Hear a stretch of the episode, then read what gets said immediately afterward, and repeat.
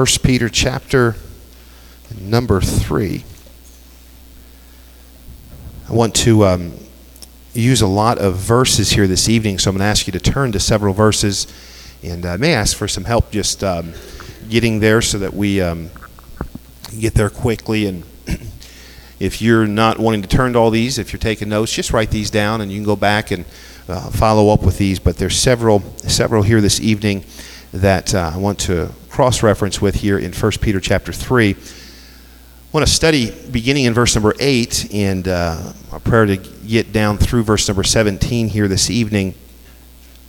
Peter, in the middle of this book, he comes into the issue of relationships with people. And these are all relationships that actually begin to cause conflict or sorrow. Remember, the, the look, the, the purpose of First Peter is he's addressing the, the, the believer with how to handle sorrow in their life. Relationships bring sorrow. And we're going to look at some of that this evening and how to deal with that. But he talked about the relationship with government. The government at that time here was causing great persecution, and many of these believers were scattered because of their faith in Christ. There was persecution that was coming, and it caused them to have to leave what they were comfortable with and be scattered for fear of persecution. And God used that to uh, uh, be a witness to all of the areas that these believers would go to. But it took persecution to do this. And so we find government, and then in moving and, and, and uh, uh, having then to find work to support their families, many of them would begin to work for someone they didn't know, maybe, maybe in a household type environment. And then he addresses how to deal with your masters or those that are, are, are your employers knowing this. And he says, Some are going to treat you well, some others are not going to treat you well. But you are responsible to behave accordingly so that Christ is seen in you. And so he goes through these relationships. We get to chapter number three, as we looked at last week. He talks about the marriage relationship, the marriage between a wife. The wife whose husband isn't saved or whose husband isn't following after the Lord. And how does she deal with the conflict then that, that comes? The same with the husband, deals with the, the husband. Then we get into verse number eight, finally. Finally, he says be all of one mind. Isn't it something he says finally, right in the middle? He's not even finished halfway through the book yet, and he says finally. He's like a Baptist preacher, you know, finally, and he still has a long ways to go. finally, be all of one mind, having compassion one of another, love his brethren, be pitiful, be courteous, not rendering evil for evil or railing for railing, but contrariwise, blessings, knowing that ye are thereunto called, that ye should inherit a blessing. For he that will love life and see good days, let him refrain his tongue from evil and his lips that they speak no guile. Let him eschew evil and do good. Let him seek peace and ensue it. For the eyes of the Lord are over the righteous, and his ears are open unto their prayers, but the face of the Lord is against them that do evil. I want you to just put a mark. We're going to we're going to really dive into that specific verse here this evening, especially the last half of that verse. It's an interesting, and I want to I want you just to circle, make a note, and, and, and we're going to come back to that verse. And who, and who is he that will harm you if ye be followers of that which is good? But, and if ye suffer for righteousness' sake, happy are ye.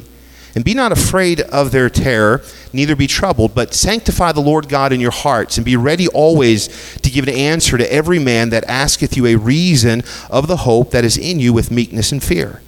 Having a good conscience, that, whereas they seek, uh, speak evil of you as of evildoers, they may be ashamed that falsely accuse your good conversation in Christ, or your good lifestyle, the way you behave, the example that you set. For it is better if the will of God be so that you suffer for well doing than for evil doing. And so he addresses these relationships that cause the believer hurt. How many of you have ever been hurt because of a relationship? All of us. Somebody's hurt us. It may be it may be the government, it may be your boss, it may be your spouse, but in, in every situation, probably every person in this room could say, I've been hurt in Peter, the whole purpose of this book is to assure the believer that you're going to go through suffering, and when you do, there is a right way to handle it, to respond. So we come to this portion of scripture after he talks about all the all the relationships that could hurt you and how to respond to that. He says, "Finally, be of one mind." And Peter brings up relationships and he brings up how to deal with them through sorrow and how to deal with them when the giver how to deal with the giver of your sorrow. Everyone here has had sorrow in their life and they can point back to probably a specific person who's brought sorrow in their life. And Peter is going to show us here. He's helping the believer that's in Christ to behave like Christ. Now I ask you, and I won't, I won't ask you to raise your hand on this one, but I ask how many of you have ever been, been, been hurt or sorrow brought to your life because of a relationship? Mostly everyone, if not everyone, raised their hand. How did you behave when that sorrow came? Would someone say you behaved like Christ? Did you handle it the way Christ would handle that sorrow? And Peter is after that in the believer. He's, he's going to help us understand that when sorrow comes, how do you deal with it so that Christ is seen? And that's the key. That's the key all throughout this book, and specifically here in this, these 10 or so verses that we'll study. How are we to behave so that when we behave, Christ is seen? no matter the action against you, the reaction from you should show Christ.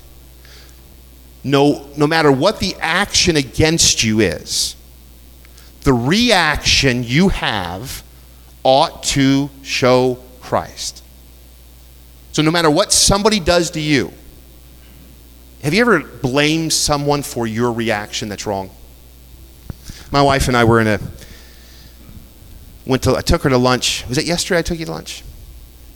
Yeah, it was yesterday. So I, I said to my wife, I said, let's go, let's go over here and I'm going to take you to lunch. She's trying to make me eat healthy, and so I find a, a nice salad place to eat a lunch. So we go into this restaurant, and it's not crowded, it's not busy at all. And the, the, it's one of those where you have to wait till they seat you. So we're standing there, and the lady comes over, and she says, I mean, she, she, wherever you want to sit, you can sit. And she did one of those. Wherever you want to sit, you can sit. And there was this huge window that looked outside. And I saw my wife, she's looking over that restaurant, and she sees this, win- this, this table next to this window. And she says, just like this, I'll sit at that one. And just like that, she did, I'll sit at that one. And so I said, that's a great view. And so I'm walking, and as we're getting close to that table, the waitress says, "Nah, uh, uh. I've got too many tables. You're going to have to go sit over there." And she did just like that over there. It was even in a different room. And so I, I looked at my wife. She looks at me. The hostess looks at it, the both of us, and the waitress is just shaking her head, like, "Not here. You're not sitting here." So we all just kind of turned and we're walking back, and I say to that hostess, What kind of place is this? You, you guys need to get your act together. That is rude. You know what? If I ever came in again, I wouldn't want her to be my waitress. Matter of fact, no, I do want her to be my waitress, and I just wouldn't tip her. And I mean, I went on and on and on. The whole time, this, this poor little hostess, as she's taking us to our table, and my wife is just shaking her head, and I'm getting like more and more emboldened. I'm like, this is good. I'm on a, I'm on a roll here.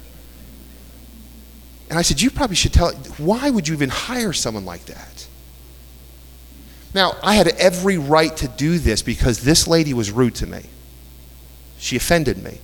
I had every right to treat her this way because of her action to me. Right? You agree with me? I sit down at the table, and I thought my wife was going to say, Thanks for defending me, bud she said, I think you're supposed to be Christ like. And I said, that, But that was your table, the one you wanted. And she says, We're supposed to be like Christ. And I sat there and I thought, Oh, I hate it when she's right.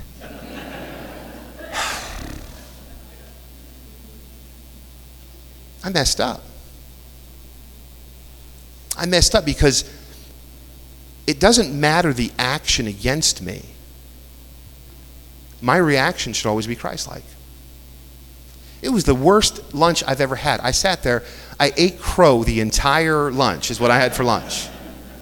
My wife is sitting there shaking her head, pulling out her Bible, showing me verses.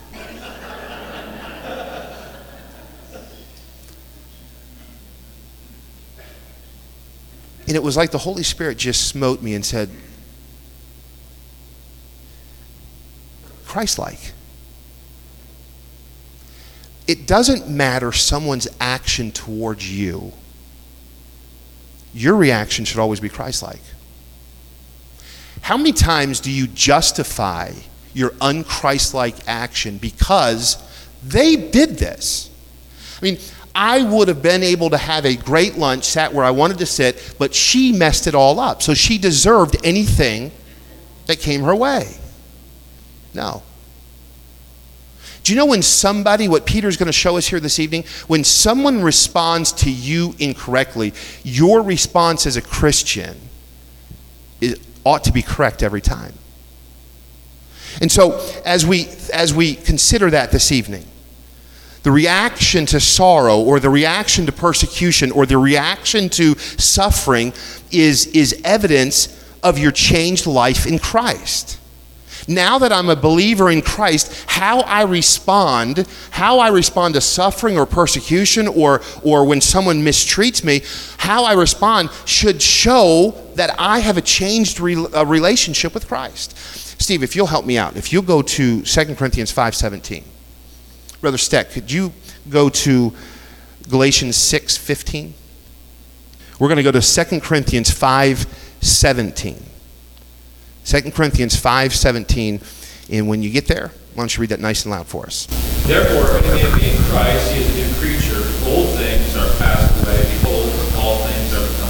Paul tells the church in, at Corinth this. He says, Once you're saved, old things pass away. Behold, all things become new. So, how you deal with suffering now is different than how you would deal with it before. How you deal with persecution now is different than you would before. How you deal with someone that hurts you, someone that causes sorrow in your life, it's different now. What makes it different? You're a new creature. New creatures don't deal with things the way they used to deal with. So when sorrow comes, the evidence in our life that we're a believer is how we deal with that sorrow when it comes, or how we deal with that persecution when it comes. Remember, these that Peter is talking to, they're saved, they're newly saved, they're, they're believers in Christ, and they're now going through persecution because they're saved. How would you have handled that persecution before? Well, I'd go beat them up. Right? Or I'd go tell them what I think, or I would embarrass them, or I would, I would tell them how I feel. And what Peter is showing us, that's the way you used to deal with things. Now we deal with things differently because we're a new creature. How does that new creature deal with sorrow? Brother Steck, if you'll read Galatians. For in Christ Jesus, neither circumcision availeth anything, nor uncircumcision. But a new creature. He says this in Christ, circumcision or uncircumcision. What is that? The outward. You know what happens so many times when somebody gets saved, what we're concerned about is the outward. What matters is what's taking place on the inside. Yes, what takes place on the inside should affect what takes place on the outside. But the new creature, that begins in the inside, and that becomes how you think. That becomes how you react to things. That's how you how you deal with hurt. How you deal with sorrow, how you deal with pain. And now that we're a new creature in Christ, the evidence of us being a new creature is how we deal with this when it comes. So, what Peter is doing He's teaching these believers, he's teaching us that are studying this book the way you behave because of Christ's redemptive work in our life. Because of who Christ is, I'm different. I'm different now. You say, I, am a lot like my dad. How many of you say you're a lot like your mom or your dad or your grandfather or somebody in your family? How many of you say you're a lot like them? I do that because my parents used to do that, or my grandparents used to do that. You know what we're going to find out here? That's not an excuse. Eh, I should say, I do this because of my life in Christ. I behave this way because of I'm a new creature. I behave this way because of what Christ did on the cross and what he's done for me. And so we're going to find, I'm going to look at three things here this evening. I'm going to give you three points prayerfully this evening. And number one, I want you to write this down. We're going to find here this evening the change Christ makes in you. We're going to study, and Peter's going to show us the change that Christ makes in you. When you got saved, you got eternal life. But you got the Holy Spirit of God now that indwells inside of you. And a new creature, you're a changed person. We didn't just turn over a new leaf. We're a new person in Christ. We're a new creature in Christ. This change, it's not produced by sorrow. But this change in us, it's revealed when we go through sorrow. Sorrow doesn't make us a new person, salvation does. What happens is while we go through sorrow or while we go through suffering, it's revealed who we are, how we behave. And so we're going to look this evening. First, we're going to look at the change that Christ makes in us. He says, finally, be all of one mind, having compassion one of another, love his brother, and be pitiful, be courteous, not rendering evil for evil or railing for railing, but contrariwise blessings, knowing that ye are thereunto called, that ye should inherit a blessing. I want you to write this down. A, underneath of our first point, the change Christ makes in you is this you are changed to Christ, not others changed to you. How many of you would think life would be much better if everyone thought like you thought? In any conflict or sorrow or, or situation in your life, if everyone would just see it your way, wouldn't life be better? Tell me you haven't said that before. Oh, I just wish they'd see it my way. What Peter is going to show us here that our new life in Christ, it's not about others changing to me, or if I could just get my employer, just go through the list of relationships that he has given us. It isn't if I could just get my spouse to see it my way, or my employer to see it my way, or somebody that has rule over me, if I could just get them to see it my way, that doesn't bring unity. The one mind isn't our mind, the one mind is Christ. The goal ought to be is for us to see it Christ's way, see his mind in the matter, not want everyone to see it our way. Do you know if everyone agreed with you on everything, you'd be wrong a lot. But God, his word is truth. Unity comes only when truth is consistent. The only way to bring consistent truth in your life is not to always be right and everyone agree with you. The only way to have consistent truth in your life is that your mind is established on God's word. And now your mind is in unity with Christ. And that's what Peter's showing us here. I can be in one mind if that mind is the mind of Christ. Someone else help me. Would you help me with Romans? You have your Bible? Borrow one, yeah. Yeah, borrow his. This isn't in Chinese or anything, is it? You can read it? Okay. Romans 15 5. Um, Ephesians 4 2 and 3. You might help me tell? I'll get you, get you the next one. Um, Ephesians 4 2 and 3, and verse number 32 as well, Alan, if you'll go there. So Romans 15 5 Ephesians 4 2 and 3 in verse number 32 as well of Ephesians chapter 4. I want to have Christ mind. The change that Christ makes in me, that change is a change to Christ, not change to where everyone thinks like me. Let's look at Romans 15 5. Now the God of patience and consolation grant you to be like-minded, one toward another, according to Christ. According to who? According to Christ Jesus. The only way that we can be like minded is according to Christ Jesus. According to Christ. Let's look at Ephesians chapter number 4, 2 and 3, and then verse number 32 as well, Alan. Hold on, hold on right there. Start again. Say, say this again. Everyone get this. With all what? lowliness, and meekness, and long suffering.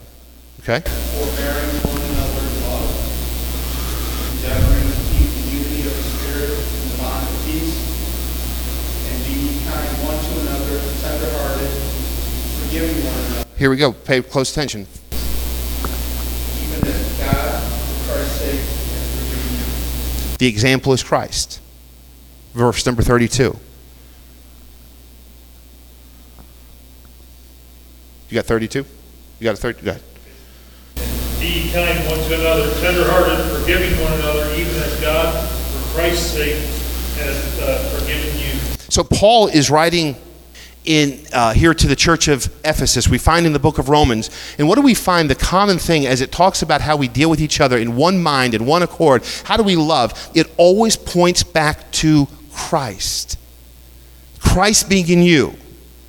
It's all about Christ. The only way that there's unity is when our mind is upon Christ. You can't have, you can't respond in your flesh. You can't respond because it aggravated you. You can't respond the way you, old man, used to respond because we're not in our old nature any longer. We're a new creature, and that new creature, his mind, is stayed upon Christ. And so Peter is telling us here, right in the middle of chapter number three, he's talking about those relationships. He reminds us this the change that Christ makes in us. I can respond, I can have one mind, I can have compassion, I can have uh, uh, love the brother, and I could be uh, uh, courteous. I could respond the right way when my mind is stayed upon Christ. Listen, Christian, you cannot, you cannot live the victorious Christian life absent from God's Word.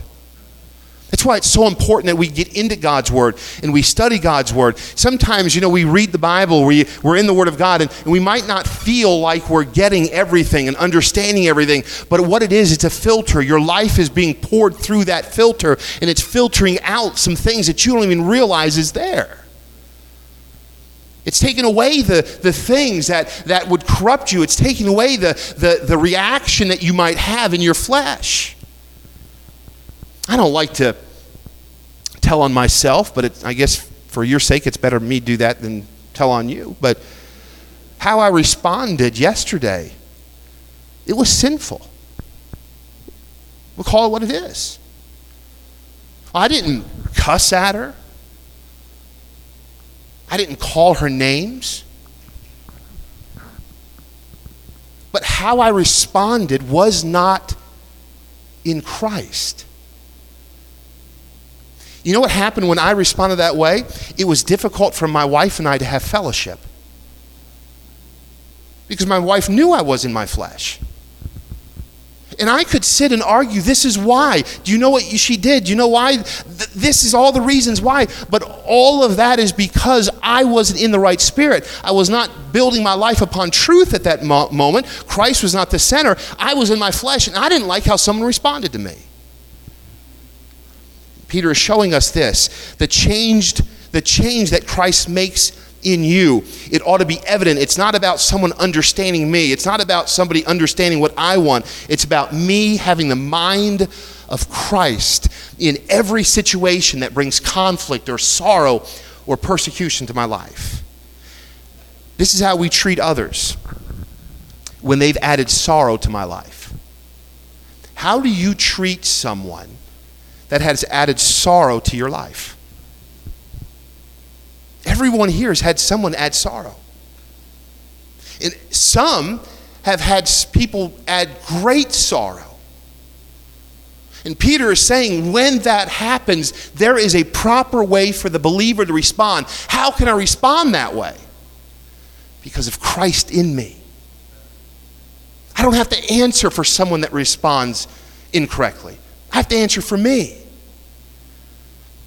Taking these verses in its context, he's, he's, he's not speaking about those that treat me good. It's easy. It's easy to, to be of one mind, have compassion of one, of one for another, love his brother. It's easy to be courteous when somebody treats you well. How many of you walked up to a, a, a, a someone, a waitress, or somebody that was checking you out at the grocery store, and they were polite and they were kind, and they laughed and they smiled, and your response to them was you were polite and you were kind and you laughed and you smiled, and you thought they were so nice. How many of you ever walked up to somebody that wasn't nice? How did you respond to that person? See, he's going through relationships. He's saying this in the end of chapter number two when the government is against you, you've got to deal with them correctly. When your employer's against you, you've got to deal with them correctly. When your wife, when wives, when your husbands are not saved and your husbands aren't right with the Lord and they're not in favor of you doing what, what Christ would have you to do, there's a proper way to respond. Husbands, you've got to respond to your wife correctly. And finally, finally, when you get through all of these relationships, you've got to handle yourself correctly because there's going to be people that aren't kind to you. And them not being kind is not an excuse for you to behave like them. I'm kind, I'm courteous, I love even those who aren't lovable, even those that aren't kind to me. My reaction to someone is not based upon their action to me. My reaction to someone is based upon Christ living inside of me. Do you see the difference? If my reaction is always based upon how you treat me, then if I'm you're nice, I'm nice. If you're mean, I'm mean. Peter says, "No, it can't be that way." I've got to be consistent because who lives inside of me? And so, taking these verses in context, he's speaking to those that have been mistreated. And so you might say this if they would just see it my way. No. It's if I would just see it Christ's way. That's the right way to say it. How many of you ever said, if they just see it my way, things would get better? No. If I would see it Christ's way, things would be better.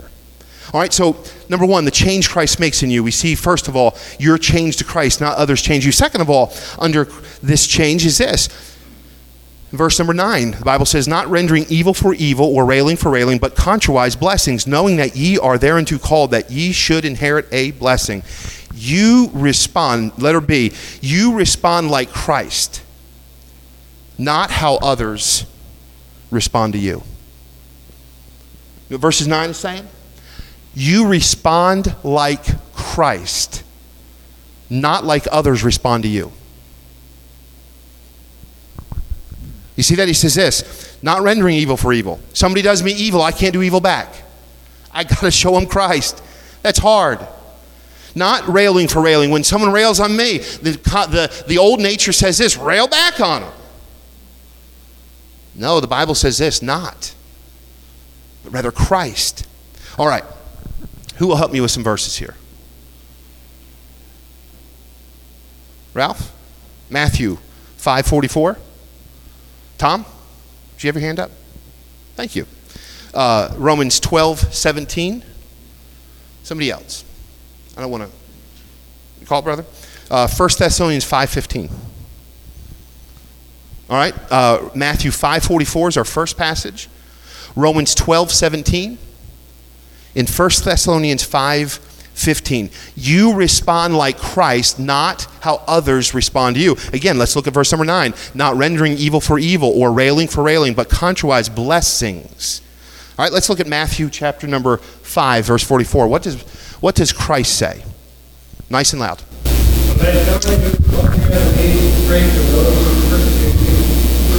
What's he say? Love your enemies?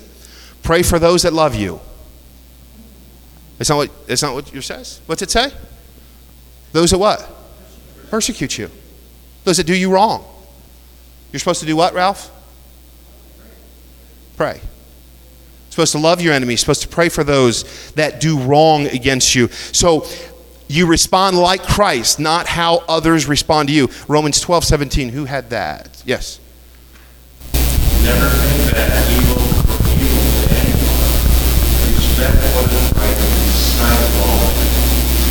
So you don't pay back evil. All right?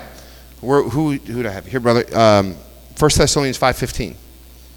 You that don't render evil for evil unto the coming man, but that which is good, both among yourselves and to all men. Do you see what?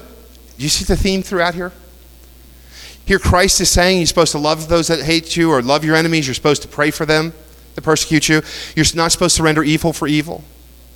Paul says to, to the church here in uh, 1 Thessalonians, you're not supposed to render evil for evil. We find in Romans, we're not supposed to render evil for evil. We're finding this that the Christian walk is not how I can get back at someone that's hurt me. What does he say to do? Now, this is what we can come into a trap that this is not healthy as a Christian. Because I know I'm not supposed to render evil for evil. How many of you know that? I know I'm not supposed to get back at somebody. How many of you ever want to get back at somebody that's hurt you? Both hands up, right? Even a foot. I mean, yeah. But I'm saved. I'm a believer in Christ. So you know what I know? I can't. So you know what I'll do? I'll ignore him. That's what I'll do. I just won't talk to him. I'm not rendering evil for evil. I'm not, I'm not, I'm not recompensing evil for evil. I'm not trying to get back. I'm not trying to have vengeance for someone that has wronged me. And so, what's the best thing to do? In order for me not to, you know what I'll do? I'll just pretend they don't exist. How many of you have ever done that? Guess what? It's not biblical. Christ in you. You know how you behave? I have to bless them. It's easier just to ignore them. It's easy to wipe them out.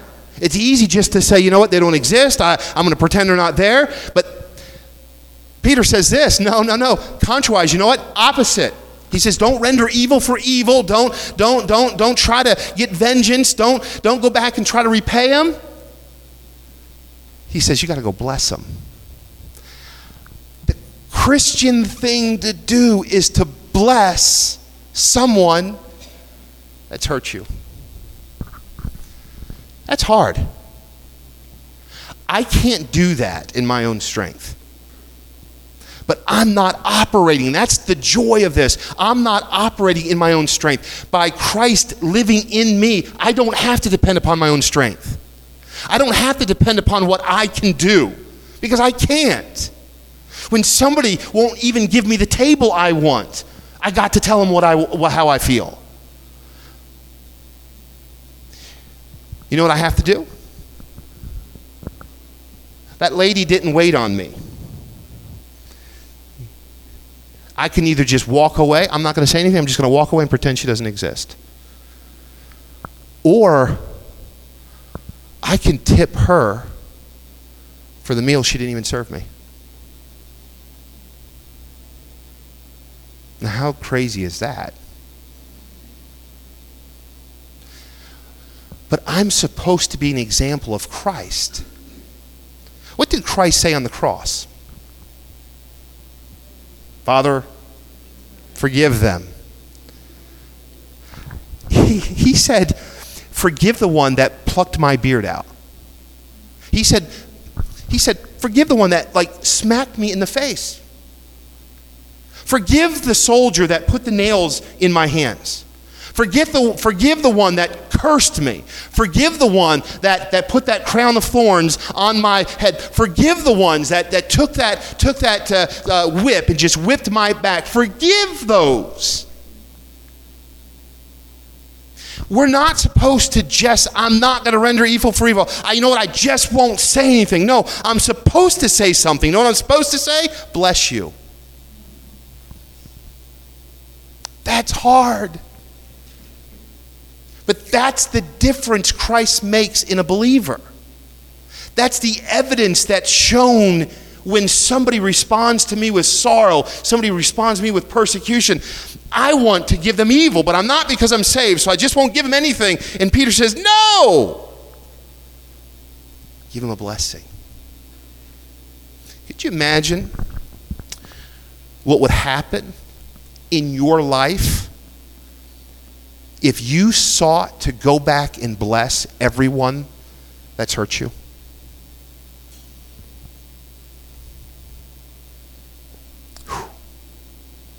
That's hard. Peter says, though, that's the way we're supposed to do it. He says, contrariwise, that means opposite. That means the difference. Don't render them evil for evil. Don't rail on them if they rail on you, but blessings. Knowing that ye are thereunto called, that ye should inherit a blessing. What blessing is he talking about? Salvation in Christ. It's what I inherit. I've inherited something that I don't deserve. Well, they don't deserve, they don't deserve for me to bless them because of what they've done. Do you know how bad that person has hurt me? Do you know how bad you've hurt Christ and Christ still has given you a blessing? Do you know what that person has done? Do you know what we've done to Christ? And Christ says, I go to prepare a place for you. There's a mansion waiting for you in glory because of Christ's forgiveness. Well, isn't that something? Could you imagine what life would be like for us if that's the way we responded to persecution, to sorrow, to suffering? To Christian, that's the way that's the way a Christian ought to respond. Number letter C. Verse number 10, look at me, look with me here. For he that will love life and see good days, let him refrain his tongue from evil, and his lips that they speak no guile. Let him eschew evil and do good. Let him seek peace and ensue it. Now, look at the, the wordage here, the verbiage here, verse number 10. For he that will love life and see good days. Peter's saying this the person that loves life, the person that sees good days, is the person that acts like we just see. He's saying this. You ever look at life, man, I can't stay in life. Do you ever, do you ever meet the person that there's always drama? I mean, there's always drama. And, and everybody's wrong. And nobody's right except them. There's always drama. And life is so hard and life is so miserable. I like to be around people that say, life is good.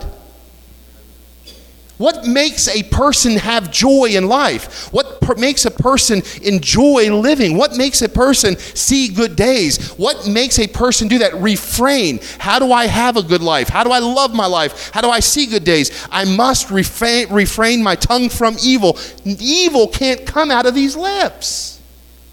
The Christian who constantly speaks evil is not going to enjoy their life. And Christ says, I've come to give you a life that you can enjoy. We as Christians, we ought to enjoy life in Christ because we're saved. I don't have to respond in my flesh any longer. I don't have to be yielded to addictions. I don't have strongholds that have hold me down. I now am free in Christ. I've got Christ inside of me. I don't have to respond evil for evil and, and, and, and, and, and, and rendering uh, evil for evil or speaking back to someone as they speak to me, I can let that go and be a blessing to somebody.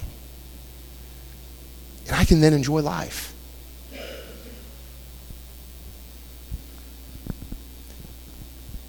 Christians don't have to live a miserable life on this earth. Sorrow isn't what causes a Christian misery, it's how the Christian responds to sorrow is what causes a Christian misery. That person did this to me. That doesn't cause me misery. What causes me misery is what I do to that person. Truth is, there's been many a nights I have laid my head down and I have slept knowing somebody doesn't like me. There's been many a nights that I have not slept knowing how I responded to someone incorrectly. So it ought to keep a Christian up. When somebody didn't treat you right and you then didn't treat them right, that ought to bother a Christian. That ought to keep a Christian up. It ought to cause a Christian to say, as according to verse number 10, no wonder there's no joy, no wonder there's no good days, is because there's evil on my lips, his lips that they speak no guile. Let him eschew evil or, or escape from evil and do good. Let him seek peace and ensue it. Letter C. Your joy in life is seen through Christ, not your season of sorrow in this world. My joy is seen through Christ, not dependent upon my season of sorrow or my journey of suffering. In my journey of suffering, I can have joy because my joy is found in Him. I'm going to skip this last part just because I am need to be done. Ver, uh, number two, write this down. Verse number 12 and verse number 13. For the eyes of the Lord are over the righteous, and his ears are open unto their prayers. But the face of the Lord is against them that do evil. And who is he that will harm you if you be followers of that which is good? You know what he does right in the middle of this, this chapter here? Number two, I want you to write this down. He, he shows us, it gives us a needed reminder of Christ in my sorrow, I might start to determine what's fair and what's not fair. Life's not fair. Well, who's to say life's not fair? You know what I find in verse number 12? For the eyes of the Lord are over the righteous. You know what that means? He's always there. He's always there. How can life not be fair if Christ is always there? He says this as well. He's constantly listening, and his ears are open unto their prayers. He hears my prayers. So this is verse number 12. Take this, take this verse, and let's let's just dissect this verse, and we'll be finished here this evening. He says this: My eyes are open to the righteous. My ears are open to their prayers. What makes them righteous? Taking everything in context here, what makes that person righteous? How they responded to the sorrow. Right? That what makes the person righteous would be this. Did they were they did they render evil for evil? Did they are they of one mind having compassion one of another? Love his brother and not rendering evil for evil not not railings for railings. Did i bless those that so when what what he's saying in verse number 12 god sees you. When you respond as a believer the way you're supposed to respond god sees you. Don't worry he's there. Don't worry he hears your prayer when someone, when, when the government, when your employee, when the wife, when the husband, when they're not treating you, when a relationship is not treating you the way they're supposed to treat you, and you respond righteously, and you respond correctly, and you allow the, the Spirit of God to control you, don't worry. Christ is present. And He hears you. Don't you like to know God hears your prayers? Now, this verse, there's the righteous, that's who? That's me. But what makes me righteous isn't the fact that I'm going through persecution or going through suffering. What makes me righteous is how I'm dealing with it as I'm going through it. So, if we look at verse number 12, we say this God hears my prayers, God's with me, and God is against you. Right? Because the person doing it to me is evil. Right? Verse number 12 but the face of the Lord is against them that do evil? No, listen now. Verse number 12 is showing God's response to you by how you choose to deal with those that bring suffering to you. We see verse number 12, we say, I'm the righteous one, so God's for me. You're doing bad, so you're the evil one, God's against you. See, the verse says it right here.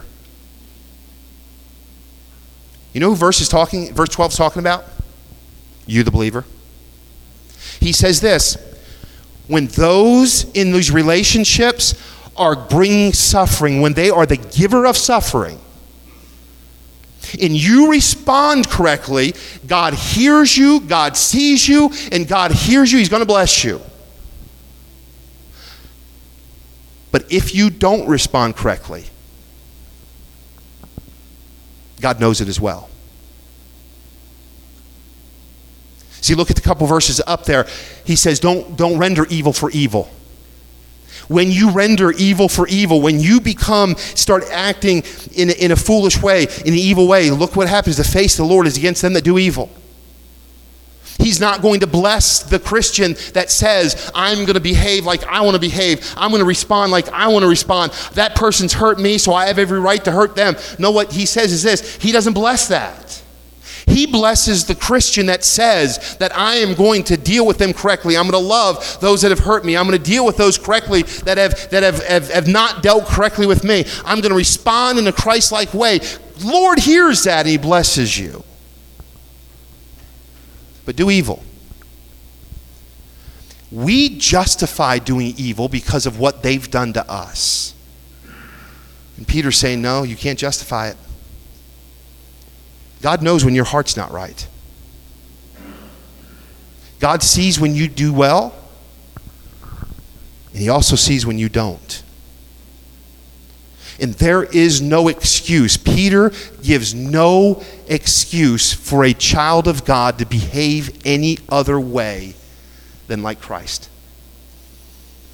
She didn't let me sit where I wanted to sit. She deserved what she got. Wrong. You know who's wrong there? I am. I say in my wrongness, no, she's the evil one because she did this against me. And the Lord says, no, no, no, no. You're the one that's doing evil because of how you dealt with them. Let me wrap this up. You know what God expects from his children? To be Christ like. There's no excuses. He takes every excuse away here. Well, my wife, she, so therefore I. And Christ says, nope. Doesn't matter what she does. That's never an excuse for me to behave anything other than like Christ. Because what's going to win her is by me showing Christ. You know how hard it is to walk up to a lady when you acted like a jerk and give him a track and tra- talk to him about the Lord? You know how hard that is? What's more important, their soul or me getting my way? See, this is a book about suffering. He says, Christian, you're going to suffer. But this is deeper than suffering. This is about, Christian, how do you respond when you suffer? Because that's what God's after.